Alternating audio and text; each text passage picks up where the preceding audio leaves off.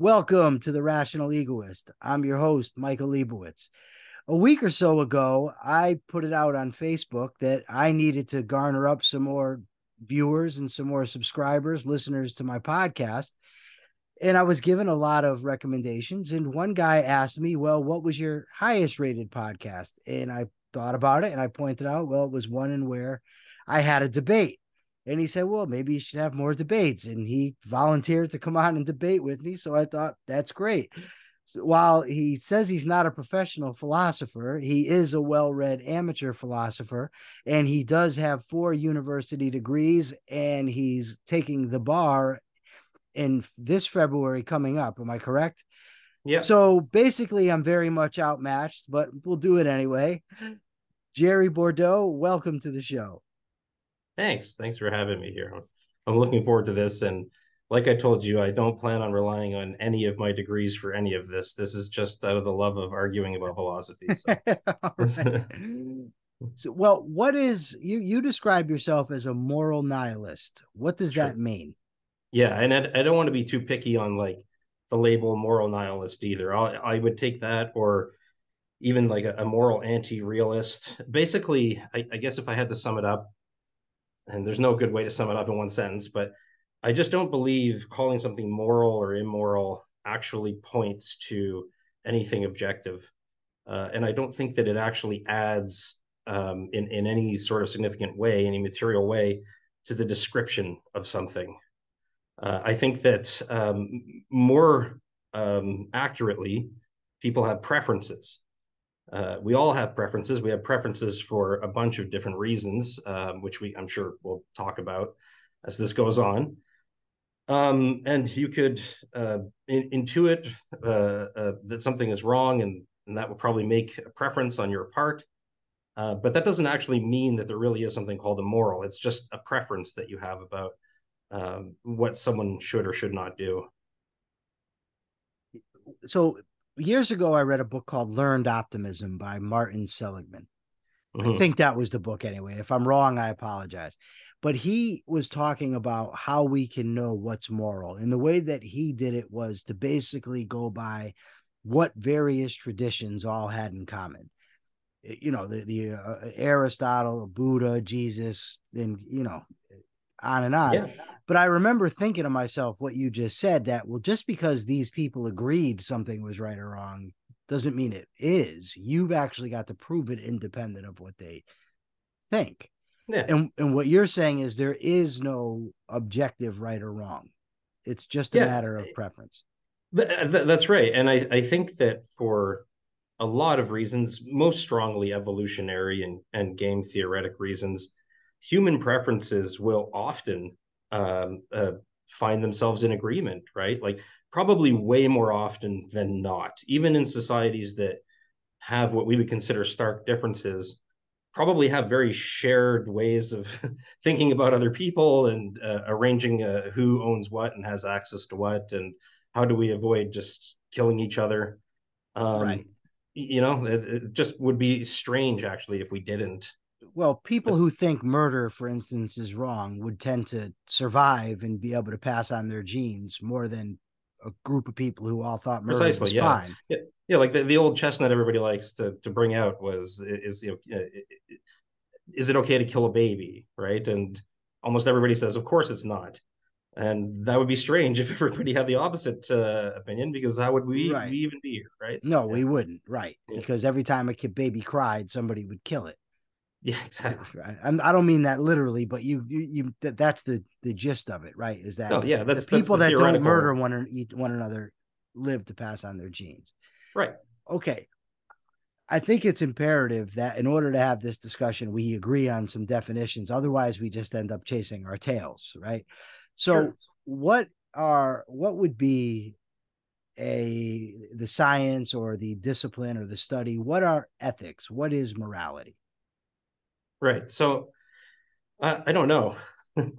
like I I think it's just another word for preference, and then people make an error in assuming that uh, morality is something else, right? And I, I, think that you can take preferences and see how they play out in the real world. I, I think that's an objective thing you can do. Um, but I don't know what it means to say X thing is moral on its own, like okay. independently of anything. I would define a code of ethics as a code of values to guide that guides human behavior. And I think it's obvious that people have such codes. I mean, you and I could agree on a set of ethics to guide to, to govern this debate. The question is then that becomes: Is there an objectively correct code of ethics? Right? Is there an objective yeah. correct? Oh no, I agree. I mean, we could easily prove that a code of ethics exists somewhere, right. and, and I don't think we're going to disagree on that at all. The question is, like, if we were to push it back any farther and say, like, is this code of ethics moral by some standard? or is it just the representation of people's preferences as to how they'd like to solve a practical issue right. that's where it starts to become murky because some people and i'm not saying you i really don't know what you're going to say um, but some people will say there is an objective way of deciding whether that code of ethics that we both know exists is correct and right? that's what that's what needs to be discerned yeah. i mean there's a religious code of ethics the bible has one the quran has one sure. so yeah. value i the value, first of all, in my view, can be used in two different ways, right?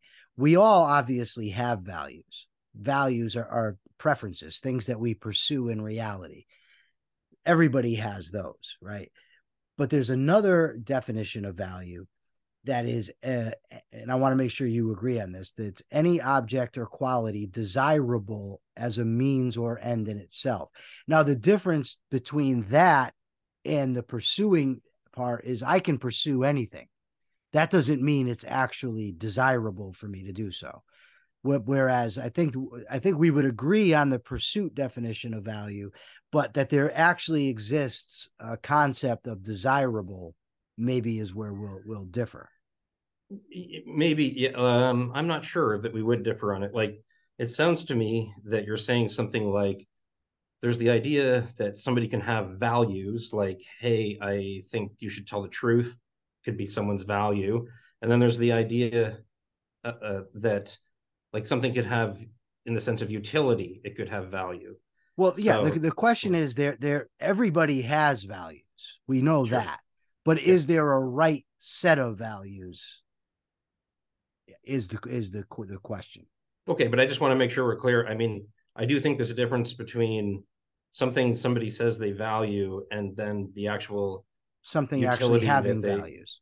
It, yeah, uh, yeah, like it, you know, I I value my my laptop here, um, but it's not like a personal value. You know what I mean? The the sense is different to me. Anyway. Yeah, you just you value it.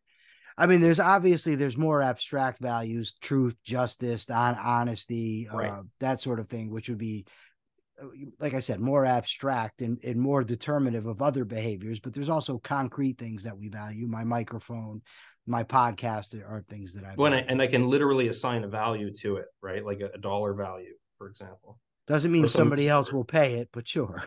sure, yeah, but I can say like subjectively, this is how much it, it's worth sure. to me, or I can assign some measure of utility to it, right? Yes. Okay. So the last question, the last thing I, I think we need to settle or agree on is do human beings have free will, a, a, a element of agency That's or volition? If not, I mean, then we have to spend all day debating about that because I would agree if there's no free will, there's no ethics. There can I think we might have to spend all day debating about that then, Michael, because okay. I, I, don't think that humans have uh, free will. Okay, well then, see, yeah. that's where the the, the, the linchpin will come in. But sure. my my question then is if human beings don't have free will, then why debate anything? Because I'm determined to believe what I believe. You're determined to believe what you believe. That's all there well, is. no, I, I mean, mean, so I just uh, I see what you're saying, but I don't think it works quite like that either, right? Like human beings can change. I don't think that the argument uh, for me is that human beings are static. No, no, um, but okay, no, go ahead. I'm sorry. Yeah, that's okay. So, like, uh, you know, I'm not saying that it's impossible to convince me of anything or that it's impossible to change anyone's opinion on anything. You might be asking, what's the point? But I mean, then I, I'm not sure that there is necessarily a point in the sense you're using it. However, we might just not have a choice, right? Like, if I enjoy this and you enjoy this, uh, we didn't decide to enjoy this, we just do. And so we're doing it. uh, I'm not sure that you need a point to do it. Well, the, the the problem I have is this: if even in this case that you said, where well, I can change, but in a in a completely deterministic universe where even human thoughts and actions are necessitated, you would have no power over whether you changed or not. It's all necessitated by antecedent events. It's a long chain starting yeah. with the Big Bang that ends in the whatever decision or whatever thought you're going to have. Once you had the bang at the beginning, all of this was necessitated. And the question to me becomes well, if I'm necessitated to think what I think and you're necessitated to think what you think, why would I ever trust anything? Because there's no real, I mean, other than I would have to trust it because I would be necessitated to do so. But then it's just, well, I just don't know what the sense of any debate is other than we're made to do it. Yeah. So, I mean, I, I don't know if there is a sense to anything. Um, there could still be a sense to it, right? So, like, um, though I do think the universe was determined from the start of, I, I don't know if it's a big bang or just uh, a state of of uh, entropy that was unusual, or however physicists are describing it these days. But whenever um, that that sort of machine started going, that system started going, I do think pretty much everything was, or no, I shouldn't say pretty much. I think everything was set in stone past that. I have no idea why that system exists. I, I, would love to know. I don't think anybody knows. So I don't know if there's a point or not. Um, but I do think that all of the information we have shows that we don't have free will over uh, uh, what we think we're due. Okay, why why not? What is the evidence that we don't have free will? Yeah, so the, well, there's a whole bunch of it. Um, for one thing, uh, there's just absolutely no evidence in physics that we have free will. Like if we if you take a look at at uh, the physics of um, uh, quantum mechanics, for example, it's time reversible. You, you never see anything weird happen where uh, some unaccounted for force just appears and intervenes with the universe. Um, there's there's not a sense that if you ran the program again, you'd get some different results. But even if you don't accept, or even if you accept that, some sometimes people say, yeah, but in like more complex, higher order systems, there's like an emergent free will. And I don't quite understand why that is because any emergent system will have to be dependent on the foundations of the systems it relies on.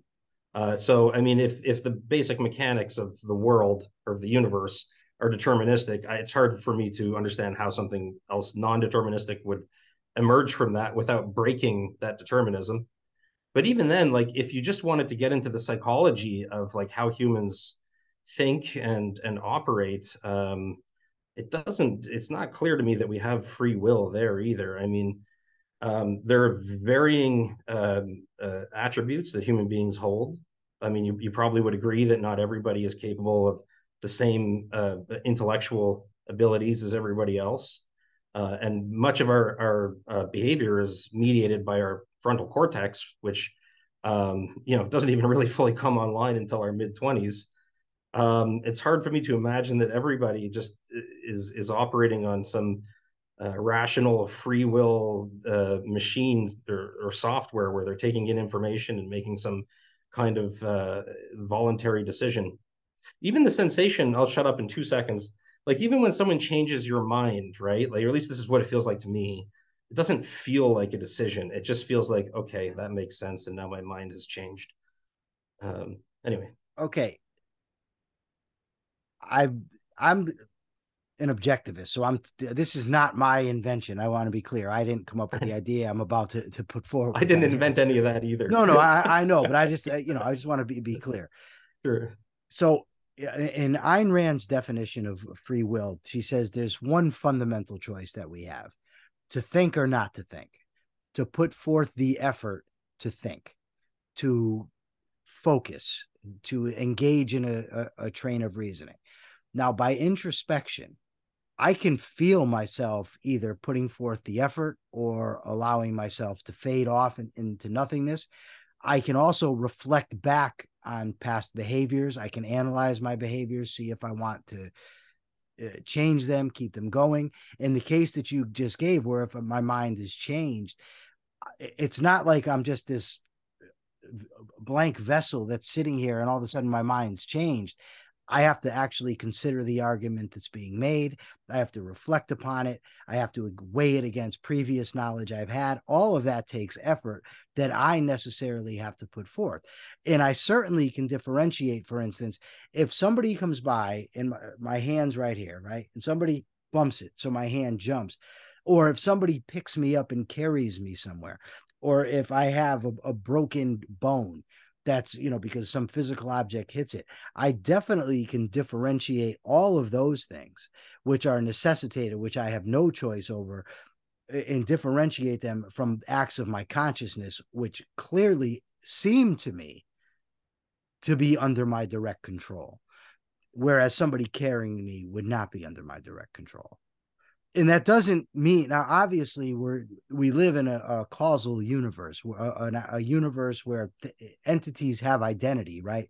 So of course the, the nature of human beings is some people have are taller some are shorter some are smarter some have more musical ability. Free will doesn't mean omniscience to me. It, all it means is that i have the the ability to think about things, to reflect upon them, to put forth effort, to change my mind, and then act according. Yeah, I mean, I, I think that like I agree with some of what you're saying uh, in that uh, obviously, yeah, people can tell the difference between when they're forced by an external thing that's not them to do something uh, versus what they perceive to be themselves um, which is yourself. I mean, I'm not saying that you don't have thoughts or that you don't apprehend where your body is or that you have thoughts. I'm just calling into question whether you have control over those thoughts um, as much as maybe you think you do. And Michael, I don't mean to be picking on you here at all. Like, no, I, no, I could fine. be using myself as an example. Sure. It's just that when we like even in in right now i'm talking to you and i don't know what word is going to come out of my mouth next right like uh, there are things that our brains apprehend and do before we're consciously aware of them there are lots of things like that when we we we do studies on people um, but additionally there's like there's noise in the system too so um, I, I, I didn't prepare a bunch of studies before coming here but uh, there are studies about how our electrical system works. Obviously, we're a bunch of neurons that are are are, are interconnected, and that's how we form thoughts and and and ideas and decisions. Um, but there's electrical interference in there that just like messes with. I mean, how tired you are will affect how you deal with mm-hmm. me today. Like as we were discussing before. Sure. Right. There, there's so much in there that really isn't under your control and then again, ultimately, like like you were saying, it's a causal universe. We both agree. Uh, otherwise, it wouldn't make sense. And in fact, I don't think the universe would even know what to do if it wasn't a causal universe, because the the the primary sort of most fundamental, and I'm pulling this away from Leonard Susskind, um, uh, rule in physics is that information is conserved, right? So like the universe never loses where it is. It can it can always keep computing. It never halts and it's because it knows what happened and it knows where it's going. If we could just interject into that somehow um, to have some kind of uh, libertarian free will, I, I think that the universe would not really allow that. I mean, it, it, I don't I don't understand how the universe would work in that way. And by libertarian, I don't mean political. By the way, it's uh, uh, th- there's two types of free will people say we have: libertarian free will, where which has nothing to do with the the, po- the political policy, where you could just decide whatever you want. And then there's compatibilism, where people think that determinism or the causal universe is somehow compatible with free will. But I just find that viewpoint to be a little confused. Well, I would utterly reject the libertarian notion. I'm sure. Because, yeah. for instance, I have a mild case of obsessive compulsive disorder. Sure. Thoughts thoughts intrude on me. But the, the thing is, I can tell the difference between thoughts that are intruding on me and making me that are doing something. And i can actually challenge those thoughts. I can say to myself so i mean there's multiple levels of consciousness and i'm by no means i don't think that you and i are as far apart on this as simply so, saying no. simply saying free will no free will would, would imply. Because i agree there's all types of context and all types of factors that, that are coming into play that are interfering with what I think, what I do. I mean, I might be in the middle of a thought with you, and my girlfriend's son in the next room throws a temper tantrum. All of a sudden, my attention's directed there. I forget what I was going to say. And, and the world is full of stuff like that. All I'm saying is that we do have the ability to self correct, put forth effort to think about what we're doing and to make decisions. But I, I as much as here, the yeah. problem I'm having is this debate has been going on as the next debate we're going to have for a long, long time. And it's skewed, I think, too, by language and how we, we might be meaning each individual word. And so I here's my question to you. If we move on to the debate about ethics, mm-hmm. I if we're going to come back to well, there's no free will, so there's no ethics, then we can't have the debate about ethics because uh, because I would concede if we don't have free will, there's no such thing as ethics. So my my question is, do you think that you can refute the idea of an objective ethics without refuting the idea of free will? Um, yeah, I don't think we necessarily have to get into free will, honestly, because I think that there are other problems with objective okay. ethics. So, like, I mean, for example, like the most obvious thing um, that I just don't think has ever really been solved and not for a lack of trying by many different philosophers, is the uh, traditionally uh, credited to Hume is ought problem, right? Like I, I I've never actually seen that resolved satisfactorily. I think I mentioned in the article my favorite attempt at a resolution of this is intuitionism, which I don't intend to defend here because I'm not an intuitionist. Yeah. But but the the intuitionist would say something like you you know like, like at the very base level of explaining anything if i ask you an unending series of why questions at the end there's going to be like you're going to have to admit you don't know at some okay. point in any any system of, of questions. And that's the same with morals and then an intuitionist would just rely on well it seems to me it's wrong to kill babies and so absent like other information i'm going to say that's objectively wrong right? That drives but me crazy by the way the well, seemings, to me, like the seemings idea to me is utterly absurd. I, I had a, a, debate, not with Mike Huemer, with somebody else who brought sure. in these seemings, and they just drive me crazy because yeah. I don't. Get it, it, means nothing to me. That it seems. Well, I do. so way. I I do accept sometimes like that the way things seem. It might be reasonable to assume that's the way they are, but I don't accept that actually for intuitionism because we know why, as we discussed at the start of this. Um, um, uh, I don't know. It's not really a debate. There's nice discussion. Um, as we discussed at the start of it, if if everybody thought it was okay to kill babies, nobody would be here. And and that is an evolutionary explanation as to why we have that. And once I know that, I know why I feel that way. So I haven't pushed it back to the unanswerable why, right? Like, why is the universe here? I have no idea. Why don't we want to kill babies? I know the answer to that. Yeah. Right. Like, that's okay. H- have you read Ayn Rand's essay, The Objectivist Ethics? Um, I I don't think I have. Okay, because she it, actually says in there she solved the is-ought gap. I so I I let me say I don't think I have read that essay in its entirety. I am obviously aware of Ayn Rand and many of the things she said or or purported to have believed. Right. Uh, so yeah lay it, reason, lay it on me if you want well no but the reason i asked you if you read it yourself yeah is to a to a man I would say, and I might be wrong. So let me say almost to a to a man or a woman. Every critique I've ever come across of her gets her wrong. They sure. misstate her position and then uh, proceed to attack it and, and it, it, it's nerve wracking because then I have to end up saying no, but that's not what she says. So now instead of debating the actual issue, you end up debating what Ayn Rand actually oh, said. Yeah, no, I don't want to do that. no, and me neither. Rather, no, like I would rather if we're going to talk, if you're right. going to espouse um, what Ayn Rand if you're going to just endorse her position, I'd rather just have you explain what you endorse. Rather I'm going to explain. Tell and, you what and, you and, let me just say yeah. that yeah. I don't uh, I'm not going to state it 100% as she states it. I don't sure. agree with every word the woman's ever written.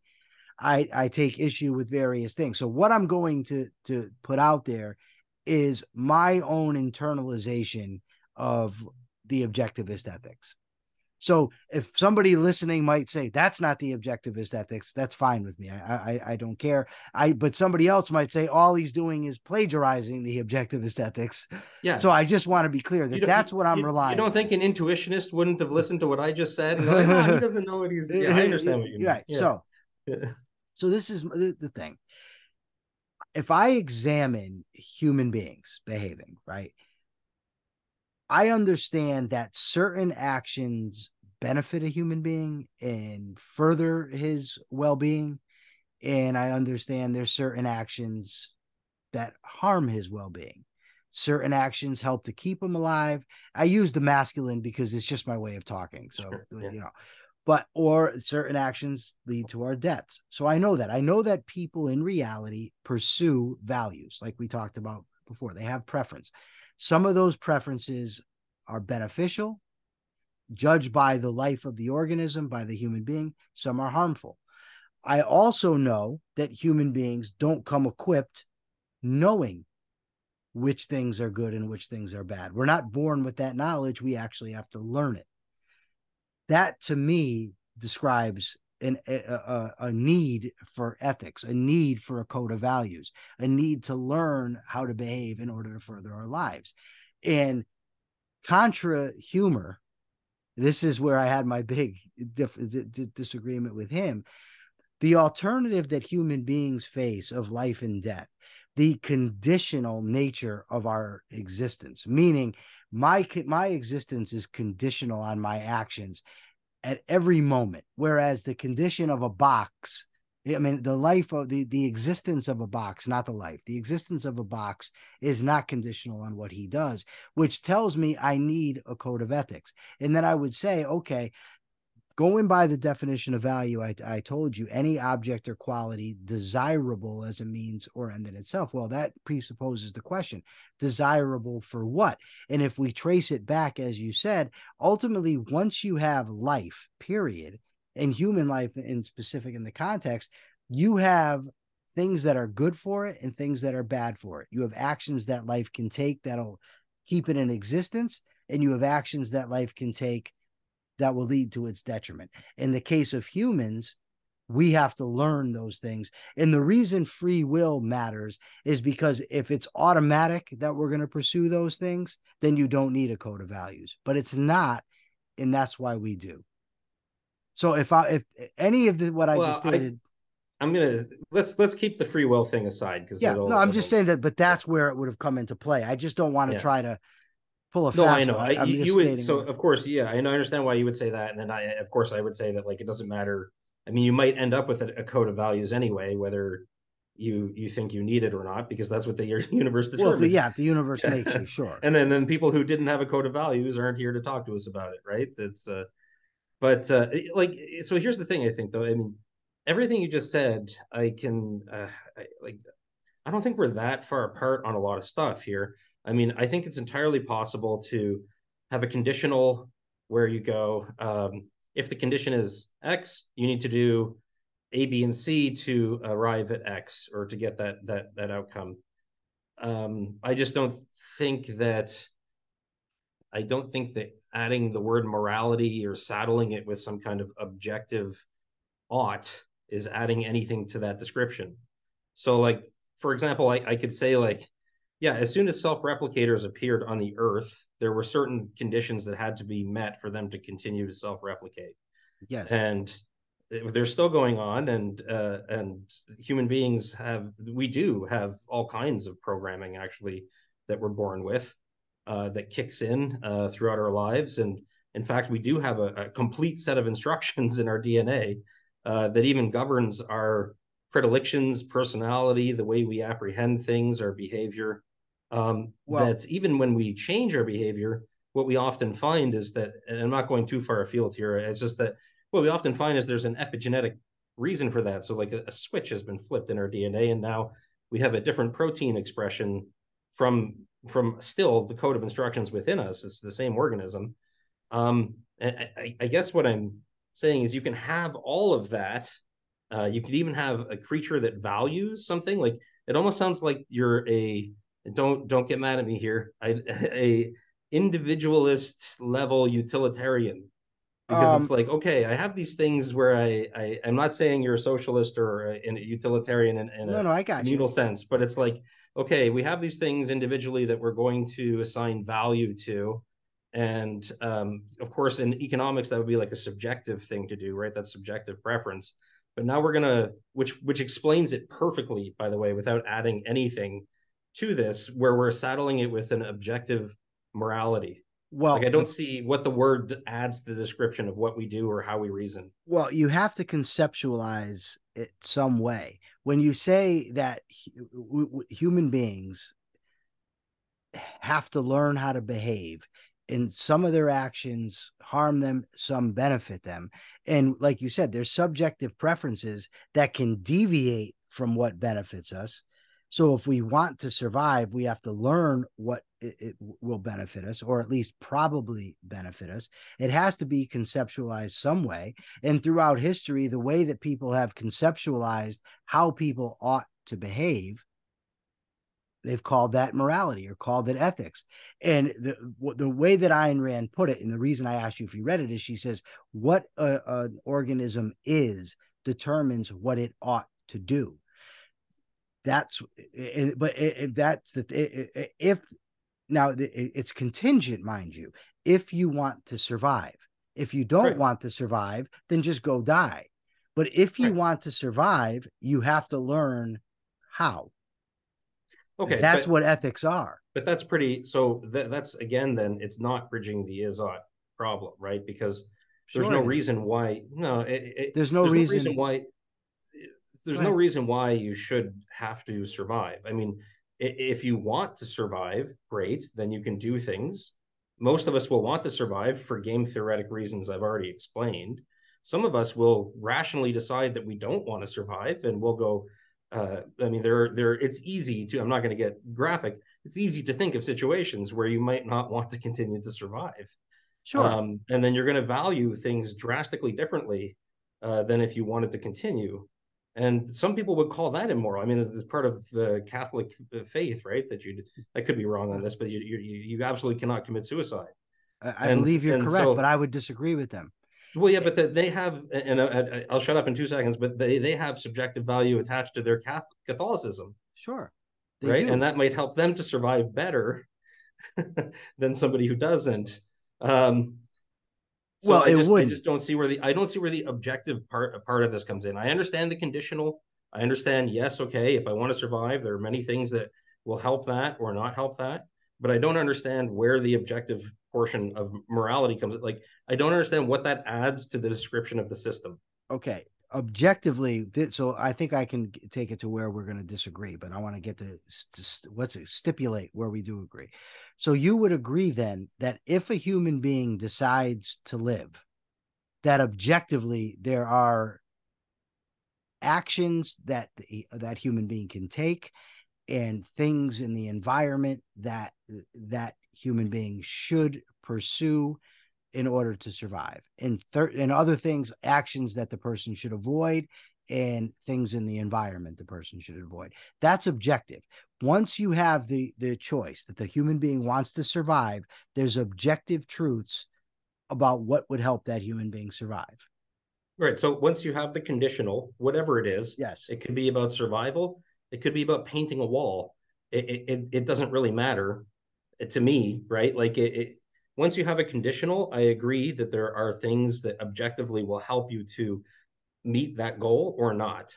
But I don't understand why it's important that it's about surviving or painting a wall or whatever. I could set up the same system about painting a wall and say mm-hmm. I've bridged the is-ought gap, but I haven't. Well, no. Well, the, the, the problem with that is if somebody were to say that painting a wall is the standard of value, that person wouldn't survive. So now you would lose both values. You would lose life and you would lose the wall. Unless you pre unless you took life first as the standard of value, you would lose everything else. Have that, you ever heard of a why. Boltzmann brain? A who? A Boltzmann brain. Have you ever heard of that? No, I have not.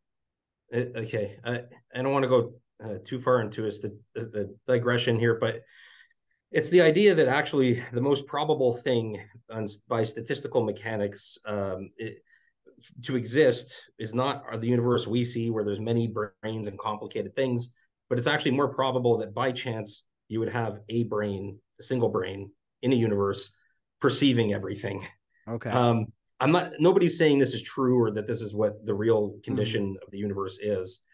But this thing could conceivably have conditionals can it could make it conditionals that that like we're not even sure we could kill this thing. It's not. I, I know this is a hypothetical, but it actually speaks to this, right? Like you could. What I'm saying is, you don't need to be a human being on this planet to have a conditional necessarily. What about eh, like eh, eh, AI could have a conditional? Something, anything could could be could have conditional. But they it doesn't.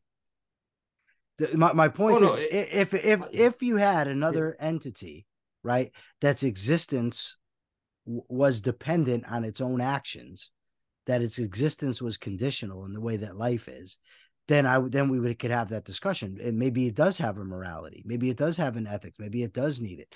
The but the the fact is that human beings need to discover how to live, and historically that's been called ethics. How should you live? And the question is, you start off if you want to survive, if you want to live, if you want to maximize your well being, there's actions you need to learn to take. And I understand you could say, well, a person, uh, uh, first of all, I've never in my entire existence come across a human being that just for no reason that their default position wasn't I want to live. That they nope, I just want to die. That's it. But ethics ultimately applies to living organisms. So it means to living to humans. It's how we should live, not how we should die. And the problem is, I think, with people like a Hume or with a lot of people debating ethics, is they start with this idea that ethics needs to be imposed by some higher figure, right? That there has to be something out there or some being out there that imposes the system on you. But I'm not saying that at all. What I'm saying is by the nature of who we are, the nature of reality, we need to learn how to behave. Well, and you, you that, just saying nature is imposing that. Then. That's, well, but that's... but but the problem is, is imposition implies intent, and I know I, I maybe even used a word. I'm not I'm not positive, but that's that's a, a, a, limitation of language. I don't know how else to say it. Doesn't mean there isn't another way. It just means I didn't think of it. But my only point is that if we have to decide and we have to discover how to live, that's ethics. And somebody can say, "Well, I don't think of ethics like that," but I don't know why not. And it, but if you don't, you don't, and that's fine. But nonetheless, you still have to discover how to live. You still have to discover what the best way to do so is, regardless of whether you call it ethics or not. And there are objective factors that'll lead to your demise or lead to your your better existence. Yeah. So, like, uh, uh, you know, I, I, we both agree that there are objective factors that will lead to someone's death or continuance or continuation. But sure. I, I don't understand still where morality comes into that. Now, you could say, like, yeah, okay in order to be successful at living, it's really good to have a code of ethics. I'm sure that there are people that like if you're living alone, for example, I don't even know why you'd have to have a code of ethics because those are usually something you have to deal with other people. Aha. Um, but no, but, I'm saying no. I, yeah. I, I, just have to, I want to interject. I, I don't, sure. I don't mean to interrupt you. I want you to finish your thought, but no, if I'm alive, I still have to figure out if I'm alive and alone, I still right. have to figure out how to survive. Right. I so, still I still have to apply my mind, my reasoning faculty to existence in order to maintain my life. So ethics absolutely will apply. The problem is that it's been smuggled in that ethics necessitates or is dependent on dealing with other people. But that's uh, that's a variation of ethics. Well, no, no, hang on. So I said a code a code of ethics when like if you have a code of ethics in sure. the law or at a board or yeah in a corporation, it is for dealing with other people. That's sure. entirely what people mean in that. In your special case of using ethics as like uh, a, a, method of survival here, I still am uh, wondering how we've not arrived uh, or how we've bridged the is-ought gap because it seems strange to me. Let's say there's this guy alone on an island and he needs to drink something and he goes to crack open a coconut and he screws it up and now it's useless. Mm-hmm. Was that unethical? No, because it was an error. Ethics only applies yeah. to intentional decisions. It doesn't apply to mistakes. We're fallible creatures. Yeah. I, I, can I can apply my mind as best I can and still make a mistake. So, but, but then I then I think that we're we're we are starting to diverge here because all I'm saying is that there are things you could do or should do uh, even properly in, in, to to survive, and it makes little difference to me whether it was an error or not.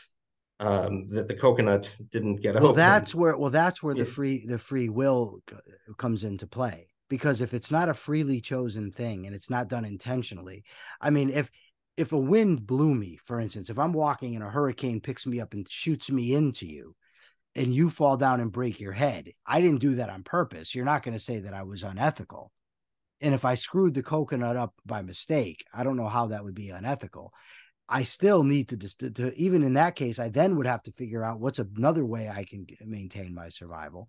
I'm always confronted with that choice. Once I decide to live, which I believe is the default choice, it's what we come into this world wanting to do. You have to figure Right. out how to do it. but we know we know why most of us and not all of us do have that default where we want to live um That's it's just- evolution. I don't it's disagree. it's a game theoretic right so yeah. I, I don't understand exactly so you can get the entirety of why most of us want to live and even you can explain why a lot of us don't want to live uh, through that same ge- game theoretic uh, description you can explain uh, all kinds of things including what people should do if they want to continue living but you Mhm. have to have that conditional yes, eh, right I don't but disagree. there's but there's nothing there like my system does not require a conditional anywhere for this description of this system whereas if you want to then say well this is ethical and this is not you need that conditional but the conditional is always going to be arbitrary oh, that's the see, thing. I don't think it's. I, I don't that I would disagree that it's arbitrary because okay well, because that's what the- i want to know so tell me Okay. why it isn't arbitrary because of the fact that it's it's default. I come in here into this world and i want to live. Even as a baby my drives want me to live. Everything in me is pushing me to live. As i get older obviously i'm confronted with things that are you know life becomes challenging. Maybe i say i don't want to live anymore it whatever. But i still come into this world with the with uh, the decision basically made for me by evolution that i want to survive and to just default on that and say i just i just want to die well, if I just want to die, first of all, then nothing applies to me because ethics only applies to people that want to live. It doesn't apply if you don't want to live. If you're not in existence, you don't have any ethics. So I would say it's not arbitrary, but I think that is where you disagree. You're just saying that Yeah. because it's conditional, it's not a code of ethics. Well, I, yeah, no, I, well, I'm saying it's not an objective code of ethics. I'm saying I'm saying you have a subjective conditional, right? And then from that flows all kinds of objective things. I agree, but that Okay. the the initial subjective portion is subjective. Like I don't agree. Uh, uh, uh, two two sentences, I swear. Well, maybe roughly two. You could give me three, it'd be fine. Okay, Even Like, if somebody- I'm- I don't I don't agree that like if somebody doesn't want to live, that this somehow changes their moral status because I don't know what in the physical system is really like what am I learning by that? What is what are, what are we describing here? Maybe you could tell me why it is that like there this is not I'm still waiting to sort of hear why it's not subjective to want to continue to live. I understand the whole I'm born with uh, drives as a Mhm. baby, which by the way we're leaving the determinism aside, but this is actually, I think, helping my side of that. And then, and then, when you grow up and you don't want to live anymore for the reasons you you sort of outlined, and then all of a sudden ethics don't apply to you because you don't want to to live. No, no, But- no, no, no, no, no, no, no, no. That, what I'm saying is that maybe I, I stated it wrong. What I'm saying to you is that ethics applies. The only reason I need a code of values is because I want to live. If I don't want to live, I don't need a code of values. I don't need anything. I can just walk off in a corner and die, or I could throw myself from a bridge or whatever. I don't need a code of ethics to die. I need a code of ethics to live, to maintain my life, to flourish. It's still a code of ethics. You're disagreeing. You're saying it's not objective. I'm saying it's objective because I want to live. These are the objective criteria that makes it an objective code of ethics. It's not an imposed upon duty bound Kantian code of ethics that says you have to do this. This is your duty to behave that way. No, it's the entire system, as you call it, is contingent on me wanting to live. Sure. Okay, but so that I doesn't make say, if I say you prefer to live, right? Sure. This is a preference you have. And then I say, I agree with you entirely that in order to continue doing that, there are many objective things you have to do. Okay. Do you have any disagreement with that? No, I, I really don't. I my my only statement to you is once you decide you want to live, there is an objective code of ethics.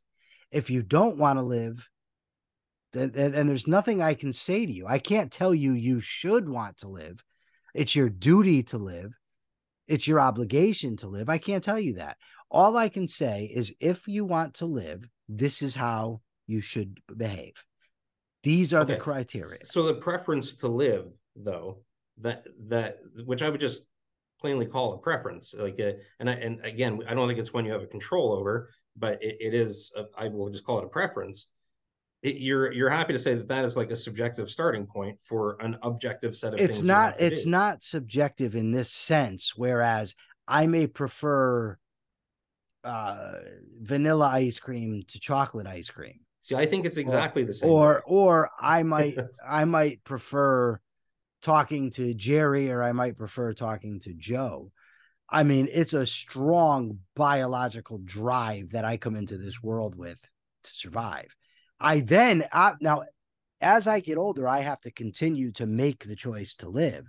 There's no self-preservation instinct driving me to survive or dictating how I behave if I want to survive then the choice becomes operative. I'm just from the beginning, there is a strong drive to survive, to want to live. So, it, like, would it be the case for you too that like the, doing things that assure my survival continues, right? Like, are are ethical? Well, it's going to depend. I mean, it, it, I, we can't get into an entire treatise on ethics where there are it's long range survival. It's not immediate let me survive for the next five minutes. We're human no. beings and we have to survive over the course of a lifetime. So if you say to me for instance well it might be in it, it's going to further your survival you go murder that guy take his million dollars and now you know you can go thrive. Because right. i would say no it's not actually in my interest to do so because of a lot of factors well, but it that, might be right. Like no, I don't this see any thing. circumstances where it would be. Well, it depends on how you define your interests. Like this is why I'm I'm pushing. By the way, I know you don't believe that that's what people should do, so I don't want to make it seem. No, like I know. I, am not saddling you with something abhorrent here. It's just no, I know. If if survival is like the basis for uh, the outgrowth of objective decision making, then I, I think that that allows for all kinds of stuff that it doesn't. Like you it, said, a Kantian wouldn't like, and Arist- uh, Aristotle sure surely wouldn't no. like. Right? There's there's all kinds of stuff there. So this is where I, I don't understand why it's different or why it's different to say uh, I prefer to live eh, or I prefer vanilla ice cream or whatever. To me, it's just like okay, people have a bunch of preferences. Uh, everybody like sort of prefers to live uh, those preferences clash together, and in order to sort of in a game theoretic way, um, you know, can optimize your chances of survival, people have to make agreements about how they're going to to behave. But that's not the same thing as saying like there's a, a starting point that uh, for objective uh, morals that is different than I like vanilla ice okay. cream. Would you agree with this statement? And then I want to ask you a separate question if a human being decides to live, then once you make that decision, that is your standard governing the actions that you should take. Because if you pick anything else as a standard, it, it would cut the entire thing off as its root because it could lead to your demise. And then, well, so like, here's how here's how I perceive the question, and I'm this is really good faith, I promise you, right? Okay. The, to me, you're asking me about my preferences. Like, I, and one preference. Well, no, I mean, I one of my preferences is to be alive. Yeah. However, that's not my only preference. I have many preferences that I think might be more important than being alive. They, like okay. if it came down to it, right? Okay, here's the th- the thing. Once you have any type of life, life is the, the the first thing that gives rise to the concept of there's things that are good for it and things that are bad for it. Once you have life, there's conditions that the that the life needs to make in order to survive, and there's conditions that will lead to its demise. That's what I call values. The the the, the actions, the and that's what the how the dictionary define uh, defines value ultimately are the things that are going to help maintain that life. So once you have life, you have an, an entity that's existent is contingent contingent on its actions. That's why life is the standard. Right there. And I, I, I see you disagree. So what I think is that anybody yeah. watching this that came into it agreeing with you is probably going to leave agreeing with you. and whoever yeah. agreed with me is probably going to leave agreeing with me. But I wanted to back up a little bit to something you said a while ago.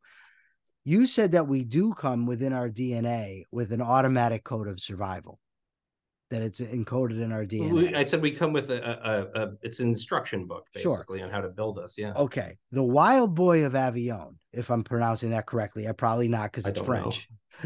Did but have you heard of him? No, no. Go okay. ahead.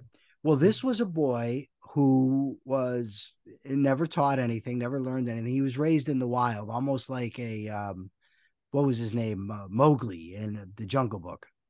Sure and he was destroyed. He couldn't function. He had no code of survival. He had no code of living. He couldn't function yeah. at all. Yeah. But if he had an automatic code of survival, then he.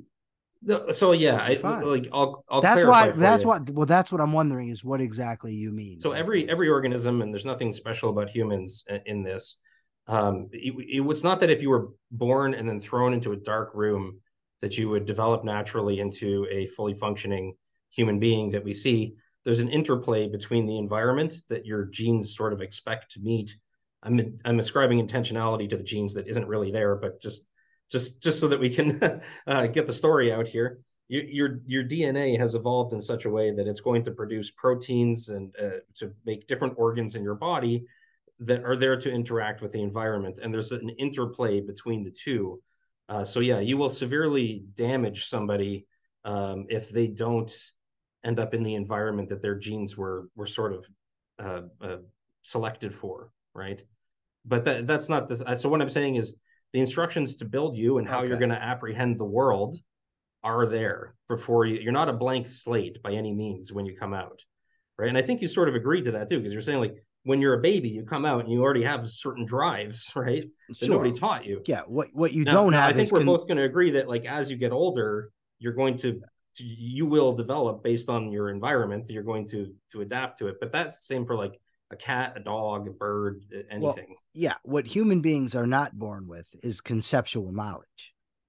In in regard to conceptual knowledge, we are blank slates. We don't come into the world with conceptual knowledge. That requires effort and thinking in order to gain.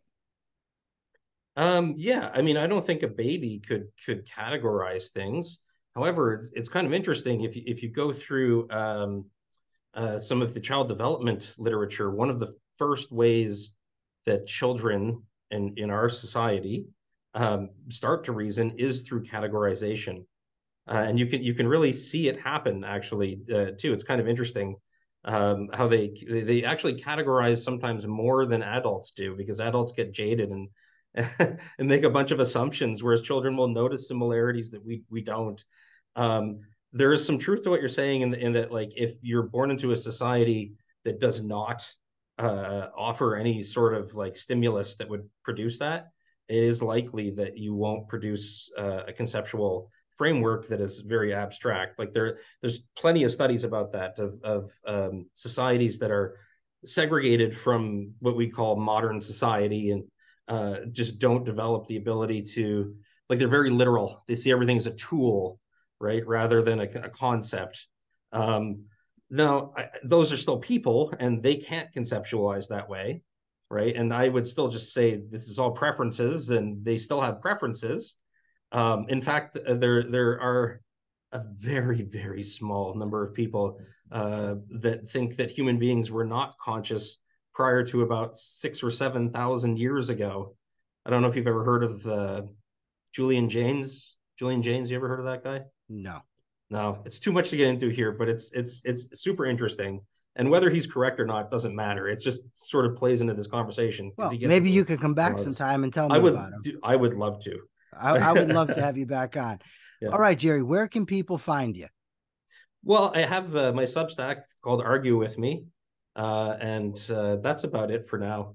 hopefully right. I'll expand that. Argue with me. Gerry yep. Bourdeau, thank you very much. You've been an absolute gentleman, and I appreciate you coming on the show. And I appreciate the feedback you've given me on Facebook, not just in regard to my recent question, but in regard to other questions as well. No, that's great. I, I always do it the best of intent. And thanks for having me here. So for now, this is the Rational Egoist signing out. I'm Michael Liebowitz. See you next time. And remember, let me know what you think. Take care.